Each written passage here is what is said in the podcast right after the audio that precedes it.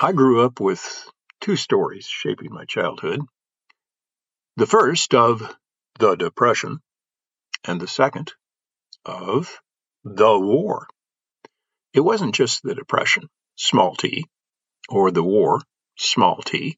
It was the Depression and the war, capital T. The capital T signaled that it wasn't just any economic downturn or just any war, but rather the signal events of a lifetime. My parents and grandparents and aunts and uncles were speaking, of course, about the Great Depression of the nineteen thirties and World War Two. My uncles, who had fought the war, didn't talk about it. It was my grandmother, who had sent four of her six sons and four of her six sons-in-laws off to serve. As for the Depression, they all had stories about it. Both my mom's family and my dad's family were rural Southern Illinoisans. They didn't get laid off from city factory or office jobs, because there were few, if any, of those kinds of jobs in the hills and hollers of Southern Illinois in the nineteen thirties. My paternal grandfather left the thirty-acre family farm in Cumberland County, Illinois, because the fifteen tillable acres weren't enough to support even a subsistence-level farmer. My maternal grandparents likewise left the scrubby land of Wayne County, Illinois.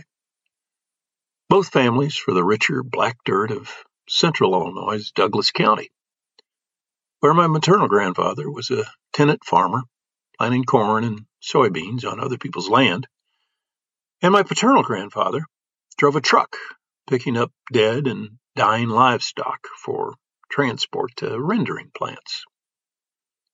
A rendering plant, for you city folk, is a plant that converts livestock carcasses into industrial oils or fertilizer. It's a smelly, dirty, necessary job. My mother would tell the story of how, as a grade schooler, she'd ride the school bus into school with her lunch sandwich. A lunch sandwich, bread and lard. I couldn't imagine anything more disgusting. Lard, for you city folk, is boiled down white animal fat.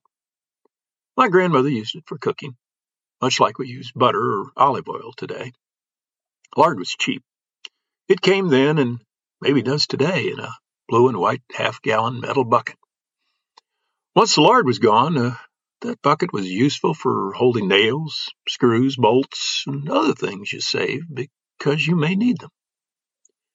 It looks kind of like thick white paste. I never knew lard was actually quite delicious until I ate it decades later in Poland. But as a child, the thought of eating that cold, white, pasty grease on a piece of bread was enough to turn my stomach. My mom would go on to say that the town kids would, in addition to their sandwiches, bring oranges to school for lunch. And the peanut butter for their sandwiches and the oranges were provided by federal aid programs.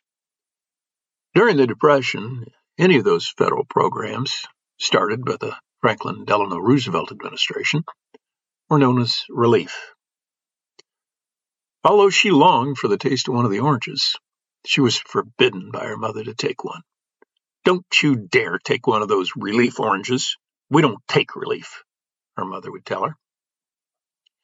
I can picture her sitting to one side with the other farm kids, too proud to take anything from a federal aid program, eating that waxed paper-wrapped cold lard sandwich, while the townies munched on their oranges.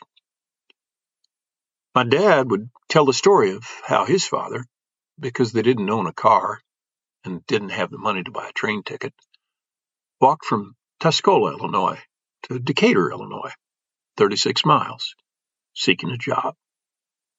There were no jobs to be had, so he walked back. He would also tell the story of only having one pair of bib overalls to wear to school, so laundry had to be washed on the weekend when he didn't have to go to school.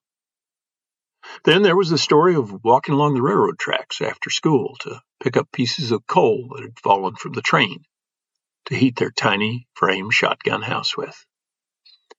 And the story of having but a single twelve-gauge shotgun shell to get a rabbit for supper or go meatless. His parents were too poor to own a car. He desperately wanted the prestige of being able to say they owned a car.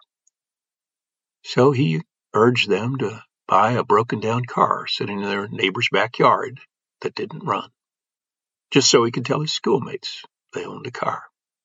The price? Fifty dollars, which my grandparents didn't have, especially not for a car that didn't run. Today, celebrity chefs and four-star restaurants promote using lard in their back-to-roots cooking, while young people avoid owning cars in favor of ride-sharing apps. Choices that are made today, not the realities of life for working-class America during the Depression. This is Reflections from the River with Bill Unyart. You can email me at bill at bill unyart dot com. That's B I L L at B I L L E N Y A R T dot com. Audio production today by Tom Calhoun at w w w dot p a guy tom dot com. Thanks for listening.